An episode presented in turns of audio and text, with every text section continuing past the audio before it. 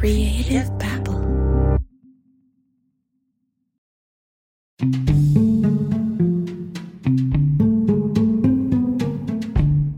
So these are all these These are all warrants. all these people are, are you have to Yeah, go they're run? classified. I just pull one out at that day. Let's just say Ashley Walker. Jack Saltarelli is a bounty hunter. It's a misdemeanor. His job is to hunt down They don't go to court. fugitives. They don't go to court. You got to hunt them. This, So- this is a warrant that we What run was with. she in for? Well, I don't know. It usually just says failure to appear.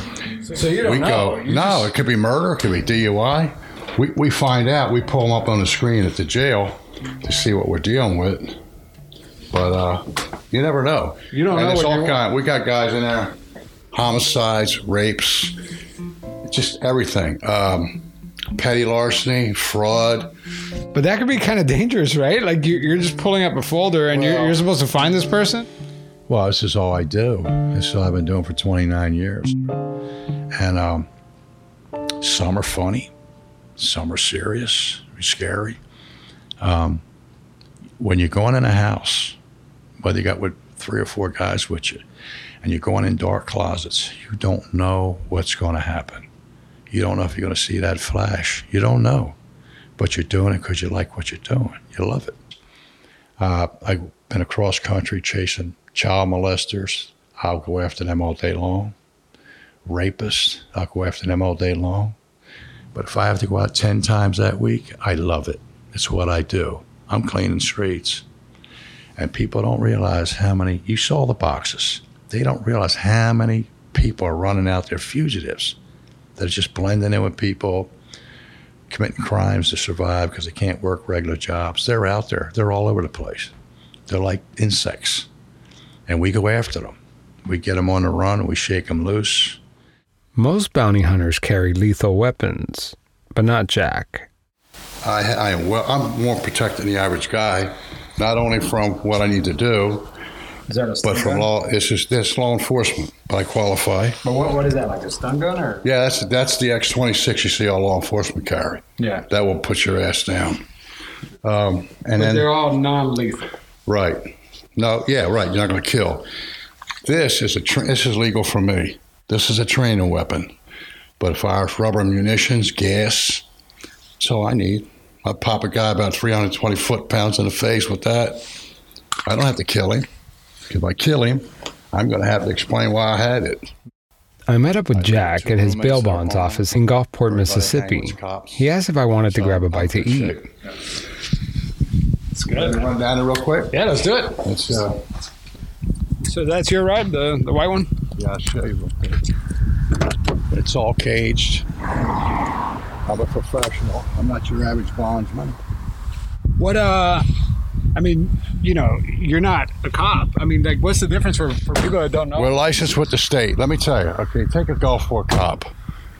He's a cop in Gulfport. When he goes over to Biloxi, he's not a cop anymore. We're licensed with the state. We hunt fugitives. We can go anywhere in the continental United States. We're not bound by any jurisdiction and bring that person back. So when they issue that warrant, we are being told to bring that person in. So that's how that works. So we have broad powers, but they won't they won't call us law enforcement, but we're bail agents. And information's the name of the game. Last thing you want to do is open up a file and there's no information. A name, a social, and a date of birth, and that's it. it's not a lot to go on, right? No, no, no.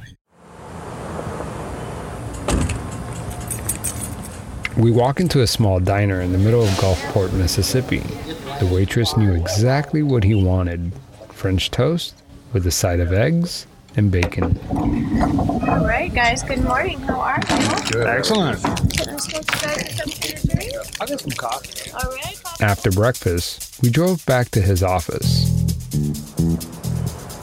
We even had breakfast today, and the waitress was like, "You want your regular?" I mean, you know, people. This is not a huge town. I mean, people know Jack, right? Like, how do, Mr. Jack. Yeah, yeah. So how do how do people around here in Gulfport like how what, what do they know about Jack? They know I'm a bounty hunter. I asked Jack what made him want to hunt down fugitives. And I was watching a show, and it showed me this wrestler. I mean, this guy was big. Knocking down a door, he was a bounty hunter. And uh, it made me think, you know what? That's something I could do. I could enjoy that. I mean, I know that element. I know what to look for, and so that's how I got interested. And then it just built from there.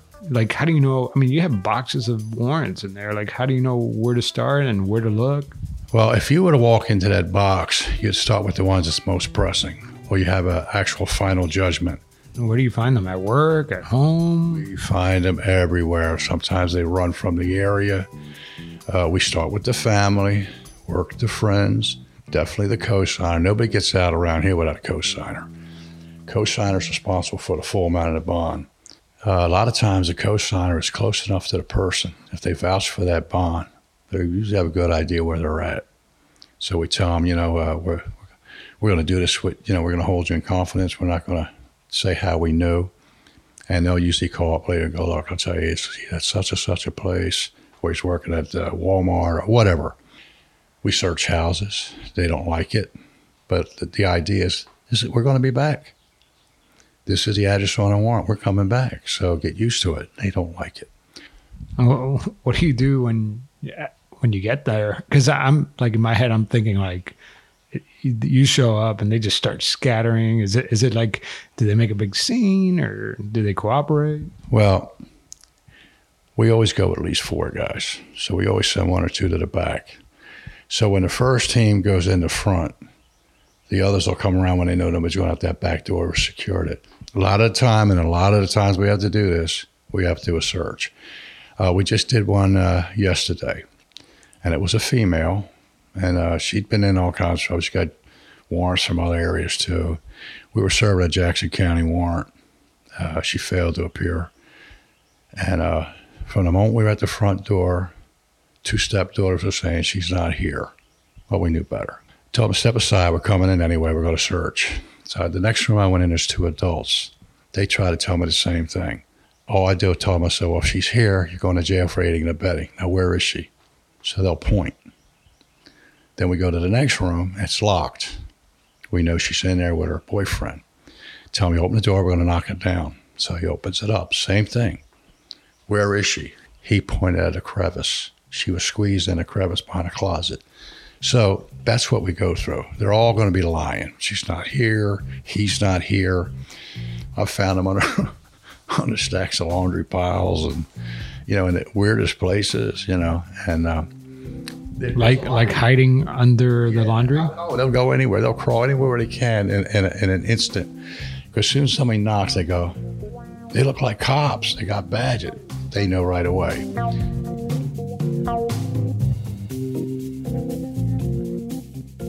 But I didn't fly all the way down to Mississippi to visit just any bail bondsman. That's not what this story is about. Let's just say that being a bounty hunter wasn't exactly Jack's first career choice. The people who know him today have no idea who he really is and what type of life he's lived. But it's hard to explain how I got there. So there's this big hole. There are those that know my story that don't know it all, that knows there's a history. A lot of them think I'm uh, I was mafioso. I mean, they just a lot of you know just so much so much stuff, and that um, some are afraid to ask. You see, Jack, the man who spends his days snatching criminals hiding from the law, was once one of them. He was a wanted fugitive, not once, but twice. You're going to hear Jack's story, how he got here, and from the FBI agent who tried to track him down. I'm Javier Leiva, and this is Pretend stories about why people pretend to be someone else.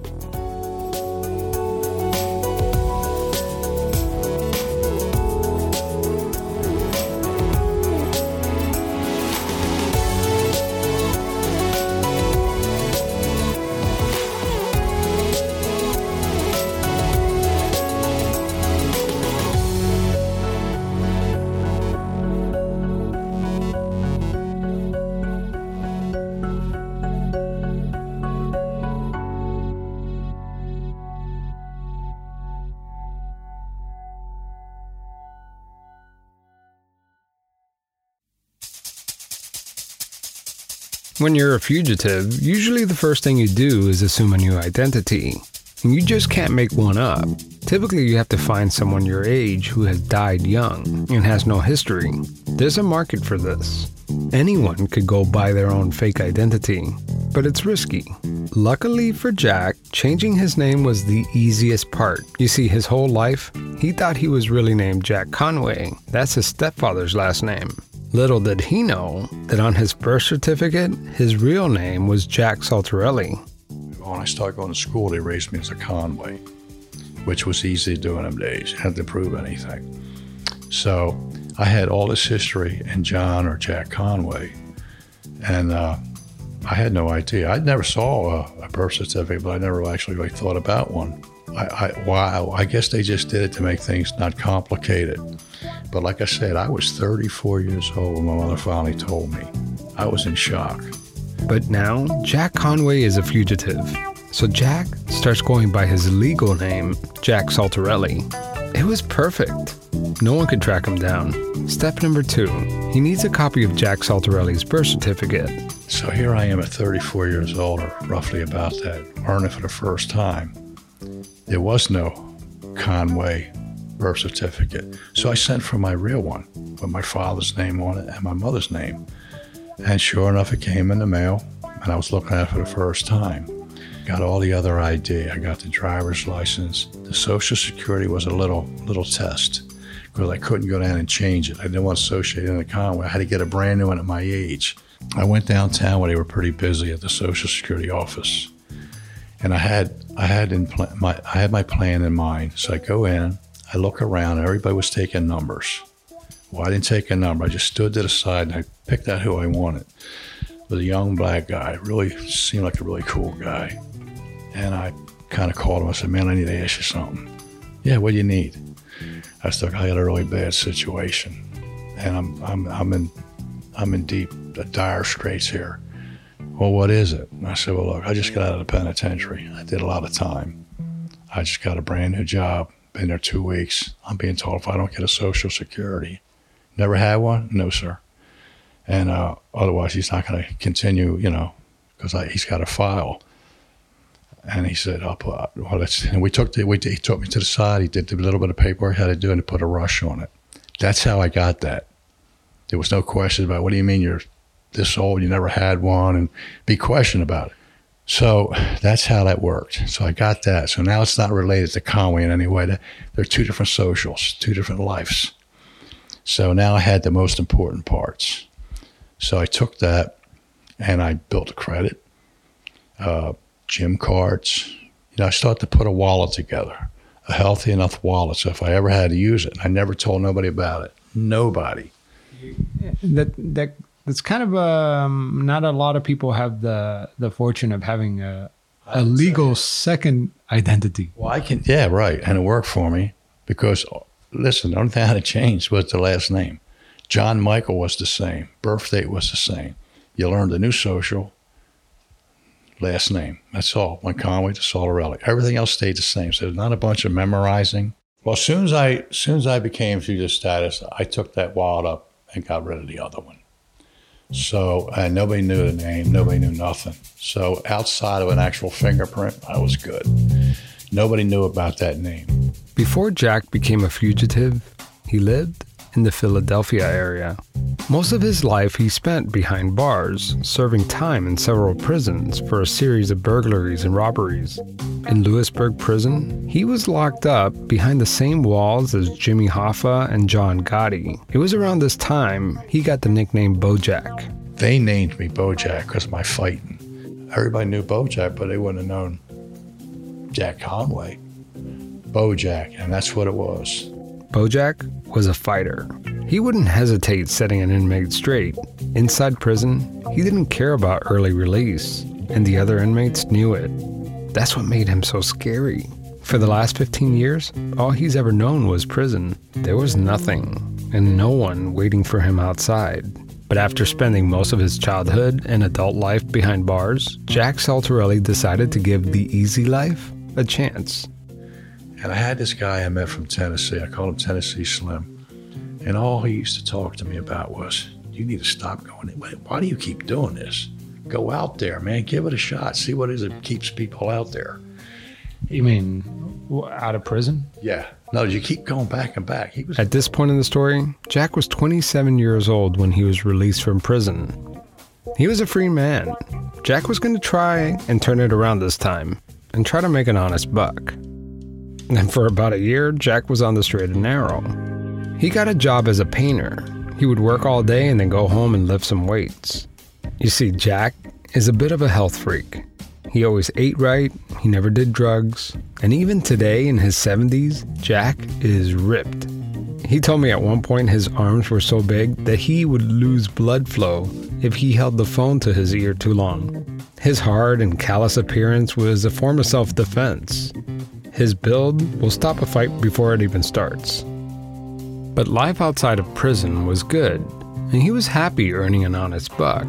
But come on, we all know how this story ends. How'd you get involved in drugs?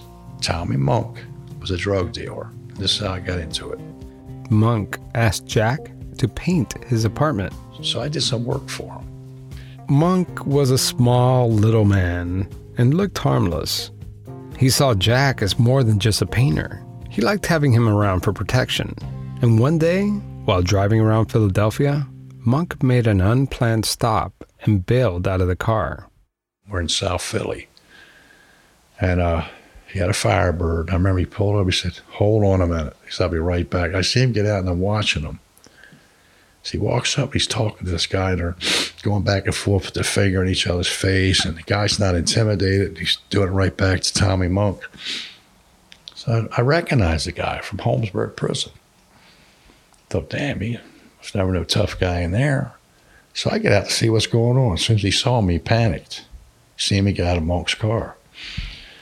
Hey, Bojack. Hey, man, how's it going? And next thing he's telling me, look, man, I don't want a problem. I'll have it for you this weekend. And he started talking terms. He owed him money. So we get back in the car. He says, where do you him from? I said, no, I'm from Holmesburg. I said, he was never no tough guy in there. I seen him getting in your face. I just was wondering what's going on. So he thought about it. He said, how would you like to be my bodyguard? And from that day forward, Jack was working for Monk. But I came on board as a bodyguard. So he would ask me to move his stuff around, go pick this up, go deliver this. And I started doing collections. People didn't want to pay. I've hurt some people. I mean, this guy had some enemies. He was hated. We went in places and clubs in South Philly where he had to have meetings. I didn't think I was coming out of. So by being exposed to him, I was exposed to the drug world. I didn't know what a nickel bag was, what a pound was. I didn't know anything about methamphetamine. And uh, that's how I got into it. And I got in so big that I didn't learn from the bottom. Like I learned from the top. I seen pounds, and we would bag it, break it down into other bags, and I sold from the top down. So I learned. I learned the value of the money. Meanwhile, Jack started learning the ropes. And after a while, he had Monk's operation under control. At some point, I learned his whole business to where he could relax, living the life, and I was making two, three trips a week with 30, 40 grand for him. He did his own product. He used to shoot it. Meth is nuts. It, it, you, you hallucinate. He'd be up for days. He knows I don't do dope. That's that's enough. He, he- he probably worried him a little. He tried a couple times. You don't want to do a little bit? I said, no, I'm not interested. I said, besides, you want me fresh to have your back? You want me nodding beside you? But one day, Monk got suspicious of Jack. Well, somebody got in his head and said, you know, all Bojack has to do is take you out one day and dump you somewhere on I 95. He knows the whole business. They're not going to not give him the product because they're going to want to keep the money coming. He just stepped right on in.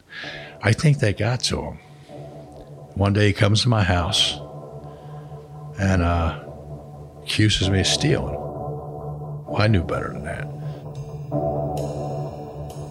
They get into an argument. He didn't know if Monk was on a bad trip or what, but Jack turned in his gun and got out of there. A few days later, Jack gets an unexpected visitor at his house. It was a hitman known around town as Killer. This guy, Killer, shows up. It's in the summer in a black Valiant. He blocks the street. His car's running. He leaves it running at the bottom of my house. He comes up two sets of steps. He's got a long trench coat on in the summer, big ass sunglasses. Well, you know why. So if somebody says, What do he look like? Well, he had big ass sunglasses. I don't know too much about his body. He had this long trench coat. But the hitman, killer, had the wrong door. That was the neighbor Richie's house. Jack was one house down and was watching the whole thing go down. Well, he's got a paper bag over his right hand. He knocks on Richie's door, a friend of mine first. Yeah, we were side by side. Richie answers, Jack. He, no, no, Jack's next door. He goes over on my deck. He's beating on my jalousie windows. Richie walks down the steps, turns the car, and goes, Oh, here he comes now, man. Dude bolts to the car and takes off. Jack never worked for Monk again. Eventually, Monk's drug habit got the best of him, and his drug business just fell apart.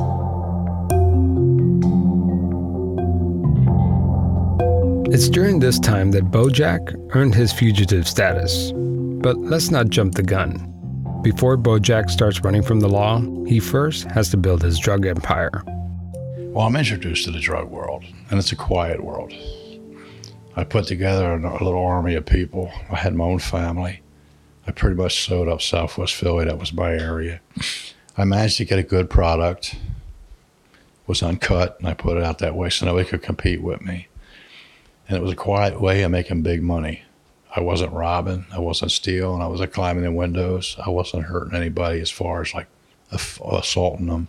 All this time up until then, I was a heavy dealer. I had Southwest Philly sewed up. I had a magnificent product. It kept coming. It never ended. So I, I took that whole city over. I had people come from all over. So yeah, it takes that time to build, put an army together of people and become a family. After two years of running a drug business, it was time to slow down. His wife was pregnant, and he wanted to move somewhere warm, a quiet place to raise his family. So he packs up and leaves Philly for the Mississippi Gulf Coast. Jack moved down to Mississippi and leased a gas station with a mechanic shop attached to it. He could run the gas station, work on cars, and buy a nice house. I mean, was the plan when you moved down here was to just put your past behind you and just? Yeah, we were going to open that up. And we were going to make money. We could have, man, we could have made so much money. Absolutely, it was a great idea. I had, I had the cash for the gas in the ground. But it didn't take long for him to get back in the drug business. He met a couple guys in Mississippi who were talking about speed. Jack gave them a $40 bag from Philly. So I wasn't right, but this, this kid on my street kept talking about um, meth and speed. And I kept talking, we talking about speed. What kind of speed you talking about? Well, one day I brought him a little piece back, and that's how it started. I should have never did it. He took that little piece, made money, made good money, paid me, and wanted more. And one thing led to another, and he set us up. That was a big mistake because these two punks eventually were busted and they ratted on Jack. One day while driving back to Mississippi, Jack gets pulled over. But this wasn't a routine traffic stop. I'm on a highway pulling in to turn around. They were all over my truck. They took me out of my vehicle on the highway. Now I'm now I'm in a now I'm in uh, I'm under arrest. I'm detained. They take me to my house. We go in my house. I'm already under arrest. I'm in cuffs, guns at my head, at my balls. Tell them if I move, they'll blow me away. So they take me to my house, they go in and they find a bag of pieces, maybe like $1,200 worth of pieces. So with them being made up in pieces, they can get me for distribution. They're happy as hell. They got me dirty. Remember, Jack is going by the last name Conway. At this point in the story, he doesn't even know that his real name is Saltarelli. He moves back to Philadelphia while he awaits trial. But things didn't go so well. I had a, fel- I had a felony on me. I had a case I got to go to trial for. And I did everything. I went to trial. I fought it with a jury trial. We, we gave a, we had a suppression here, and I should have won. Jack was found guilty. So what do you do, man? I mean, you got you just got to appeal. Uh, you appeal and hope that you're going to win it on the appeal. I was shocked when I got shot down, but I never read the appeal. Well, when what, did you become a fugitive? Well, I got shot down on that. I appealed a second time, but I had to wait 60 days got out on bond. They set a new bond for the second appeal. In, in uh, December of 1980, the lawyer called me. He said, Well, you got to come in. I said, What do you mean? He said, uh, the appeal didn't go your way. You got to come in for resentencing. I wasn't going back. Jack said that there was no way he was going to go back down to Mississippi. The district attorney had it in for him. He started telling everybody what he was going to do to me. He was going to bury me. I wasn't coming back with that crazy son of a bitch. No way. No way was I coming back face that guy. Uh, he was blaming me for everything wrong in Mississippi. So I wasn't coming back. So I chose not to come back. And then I became fugitive status from Mississippi, not federal yet. So now Jack is a fugitive in the state of Mississippi. He's living in Philly doing what he knows best selling drugs. Instead, this time, he has to lay low. He found a house in the Pennsylvania mountains, and that's where he learned how to cook meth. So when I became a fugitive, they said, well, just stay up here, stay out of the city. That's how that happened. It wasn't, uh, no, it wasn't until the latter 80 and early 81 that I actually started cooking. Jack turned this mountain retreat into a meth lab. That was pure, pure meth. It was a money maker. Nobody could touch that grade meth. Even our DEA chemist said that shit was right on. So all we know about a meth lab is probably Breaking Bad, you know. Like, but what, what does a meth ha- lab look like? A lot of different glassware, stainless steel pots, and just a lot of glassware, hot plates, chemicals, mixing, uh, and you're, you're cooking with isopropyl alcohol.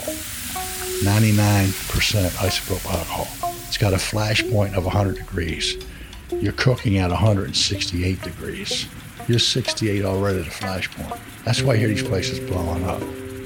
It turns to a sludge. You got to filter all that out back to a clear liquid. Then you pH that, make it safe. Then you cook it off, and it becomes a powder. So that, you know what it is when you see it. So if you went in a room, saw all that, you'd say, "Whoa, they're not baking cookies." He was working with a newly formed drug family. Leo, Mike Corsetti, John Drum, and Ronnie Pierce were the heads of the families. Everybody else was workers. And then, of course, I was a mover. Leo, one of the four bosses, sold Jack his car. He had this beautiful Chrysler he wanted to sell. He was going to get this other car. I said, I'll take it. It was a beautiful car. What Jack didn't know at the time was that Leo was actually working for the FBI. I get a phone call. Mike Corsetti, he got to come up. Leo's been murdered. I think they killed him. Now, who killed him? I think uh, Ronnie Pierce and Drummy had him murdered. Jack thinks that one of the other bosses, Ronnie Pearson, figured out that Leo was a rat and had him killed. But the problem is, Jack now owns Leo's car, and he figured that the FBI was now looking for him. They were asking about the car. I said, oh shit, they probably think I killed Leo. How'd I end up with his car, or at least one of the last ones with him? Little did Jack know, the FBI was already on his trail. I'm Judy Tyler, and I was an FBI agent from 1979 through 2010 and primarily worked violent drug gang cases in Philadelphia. And one of my first cases involved Jack Conway, who uh, his true name is Jack Saltarelli. Well, Jack was never a suspect in Leo's murder. It was shortly after he became a fugitive. Um, we received information in the FBI that we had a fugitive living in our uh, area up in Philadelphia from Mississippi. But Agent Judy Tyler and Clyde Whitson and the FBI were looking for the wrong Jack. They were looking for Jack Conway, not Jack Saltarelli. That's what I knew him as. So I never knew about the other name. It's really an incredible story, I think, that he was able to live as his true self as a fugitive with no record when his, you know, he had grown up with the name Jack Conway and had a tremendous criminal record under that name. And that was the only name I knew about until uh, much later. We discovered that um, he was a cook for a meth organization that ha- actually had its own lab and was producing uh, prodigious amounts of methamphetamine. A lot of money's, a lot of money was being generated by the amount of meth they were putting out. I think for every gallon that of uh, the P2P they cooked, they got a yield of 10 to 12 pounds of meth, and they were cooking pretty frequently. And uh, so our goal was to find where the lab was located and to take down really the whole um, distribution organization as well as shut the lab down.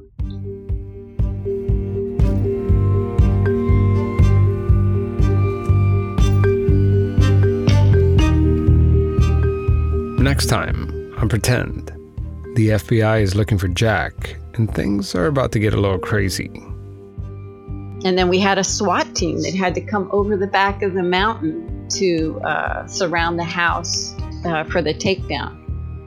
It was only seconds later, I heard FBI. But what do you do now, man? I mean, because, like, where's Mike? Where's all these guys? I mean, are, do they know you're involved or? I got them wanting to kill me. I know there's gonna be another time I'm gonna have to kill them. It's I'm gonna, it's kill or be killed. It's not gonna stop.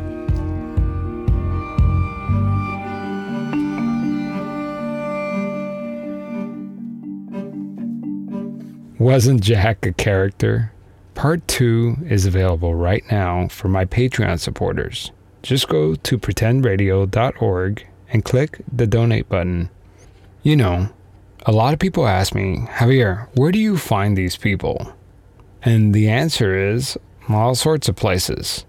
But not this story. I learned about this story from my podcast mastermind partner and friend, Jerri Williams. Jerri is a retired FBI agent who has a podcast called Retired FBI Case File Review. You might remember Jerri from the episode with a telemarketing con artist named Carl.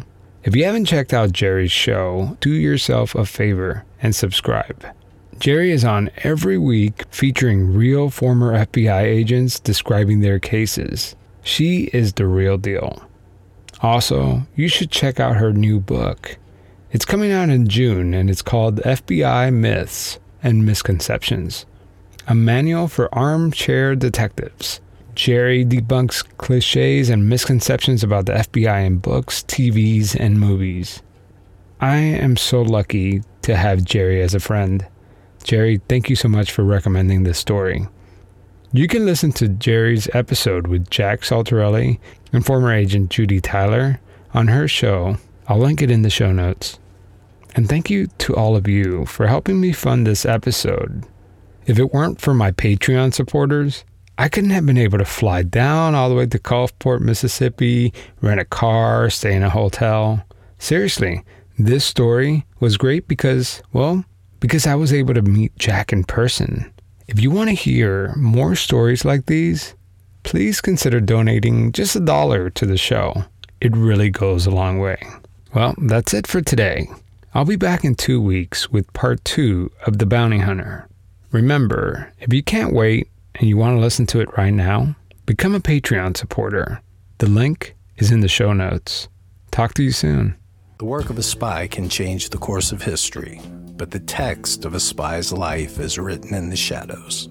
We shine a light to illuminate their story, their human stories, the people behind the legends. So sit back, relax, and listen as we tell a tale of history, mystery, and intrigue. Spy Stories Podcast, because every life is a story, but some are bestsellers. You're listening to the Beyond the Obituary podcast. Everyone has a story to tell about their loved ones who have passed on, and everyone who has been touched by grief has had their own personal grief journey. For many parents, the lost children are still a very important part of their family that's still very much alive in their heart. And for me and others I've met, it brings joy to talk about Macy. When someone dies, they leave the emotions and memories from their loved ones. I just want him to to know that we're we're not as good as we would have been had he been here, but I think he'd be proud. He was an amazing, amazing person. And I, I want them to remember that, and I wish they had more memories of him. Subscribe now to the Beyond the Obituary podcast. We hear all about those memories to further memorialize someone much more so than any one page obituary ever could.